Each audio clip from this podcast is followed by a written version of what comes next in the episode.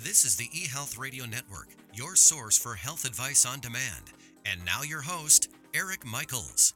Thanks for joining us once again here on the eHealth Radio Network. This is your host, Eric Michaels, eHealth Radio.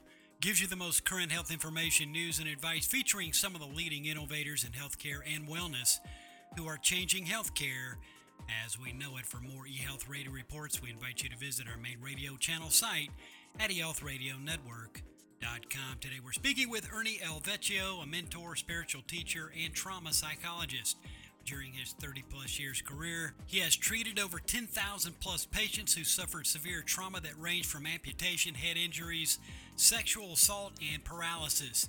Vecchio is a licensed clinical and rehabilitation psychologist who has written four books, including his latest release, Feelings and Reason Activating Your Heart as a Compass Despite the Ego's Interference, an international bestseller in four help categories. And Mr. Vecchio, thanks for joining us here today on the program. Thank you, Eric, for having me. It's wonderful to be here. And of course, we're thankful for your time. Thanks for coming out. So tell us, for starters, how is human suffering self correcting? Yeah, it's that's important to get because uh, with everything that's happening with the pandemic, that uh, that if you if you cut the body, you know, the natural thing for it to do is to set out to heal itself and to begin to correct. Uh, it's the same thing with the psyche. If you if you undergo a trauma of some sort, uh, it kind of wakes you up to a present tense moment, and you have an opportunity in that present tense place to um, to take responsibility and take charge of your life at you know at some point and and and begin the process. But uh it's it's self-correcting in that regard that um that when you get any kind of trauma you're you know you you strip the ego away and in that moment uh it is self-correcting simply because the ego is not in charge. Also what is the difference between suffering for ourselves versus suffering with ourselves well that came out of uh me kind of discovering that many of the patients that I was seeing, and I'm talking amputation, paralysis, head injury, just really severe trauma, that many of them had defined the concept of compassion as suffering for the self, which is martyrdom. And so the victimization that comes out of that was delaying their recovery. And so uh, I had to teach these people, which was probably I want to say 68, 72% of the folks I had to teach that compassion means to suffer with the self, not for the self. One is uh, is you know critical and uh, and harmful. The other one is transformation and healing.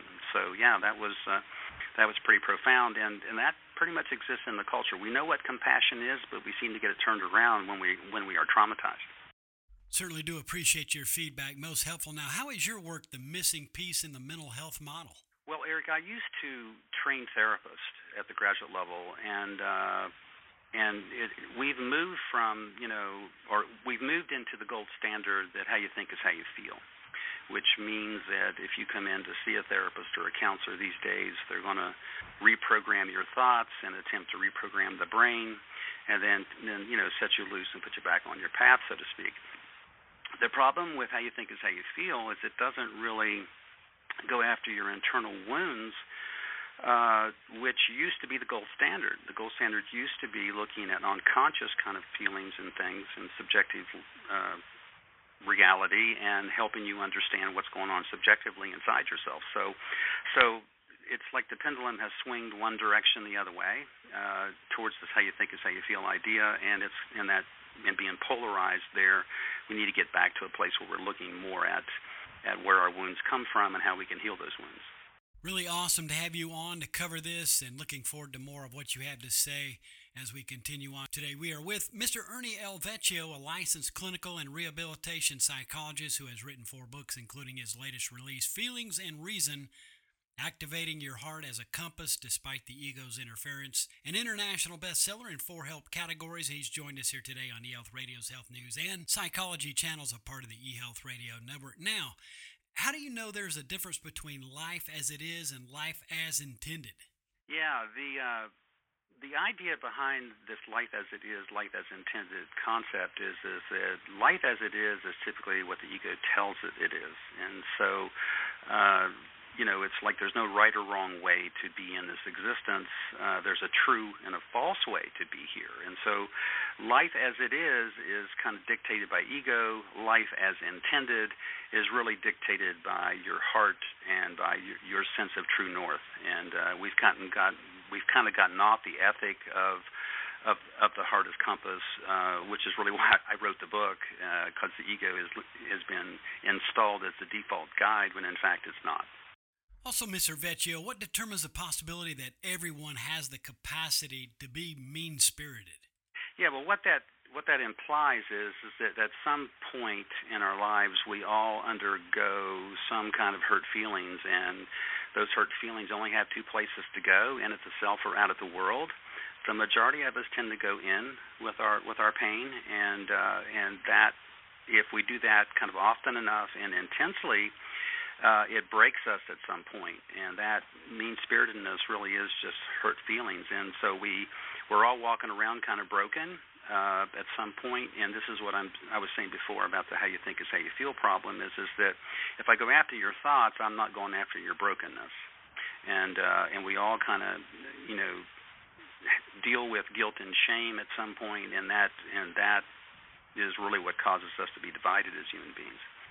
Again, we really appreciate you taking a moment to be with us here today. As we do conclude, uh, any closing thoughts, a takeaway, a tip, or anything else you'd like to share as we do wrap things up here today? Yeah, just just for people, you know, for for the folks to realize that as we enter this new year, we have to kind of not just reset uh, where we were before all of this happened and all the trauma that we're experiencing. We have to get reoriented to the task, and the task is that the ego really has never been the compass.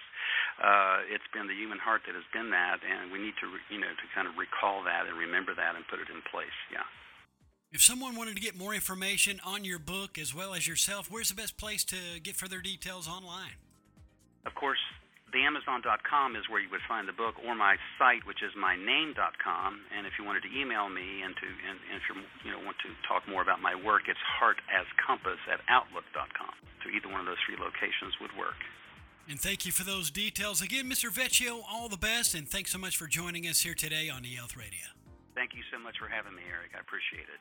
And you're more than welcome. We've been speaking with Ernie L. Vecchio, a licensed clinical and rehabilitation psychologist who has written four books, including his latest release, Feelings and Reason Activating Your Heart as a Compass Despite the Ego's Interference, an international bestseller in four self help categories. And for further details, simply visit ernievecchio.com. And again, this has been your host, Eric Michaels, and we do thank you for your continued support of the eHealth Radio Network. Join us again soon for another episode that will help further expand your knowledge on those things that are important to your health and wellness. For more eHealth Radio reports, we invite you to visit our main radio channel site at eHealthRadioNetwork.com. And as always, we do thank you for tuning in. Thanks for tuning in to the eHealth Radio Network. For more information or to subscribe to this podcast, visit eHealthRadioNetwork.com.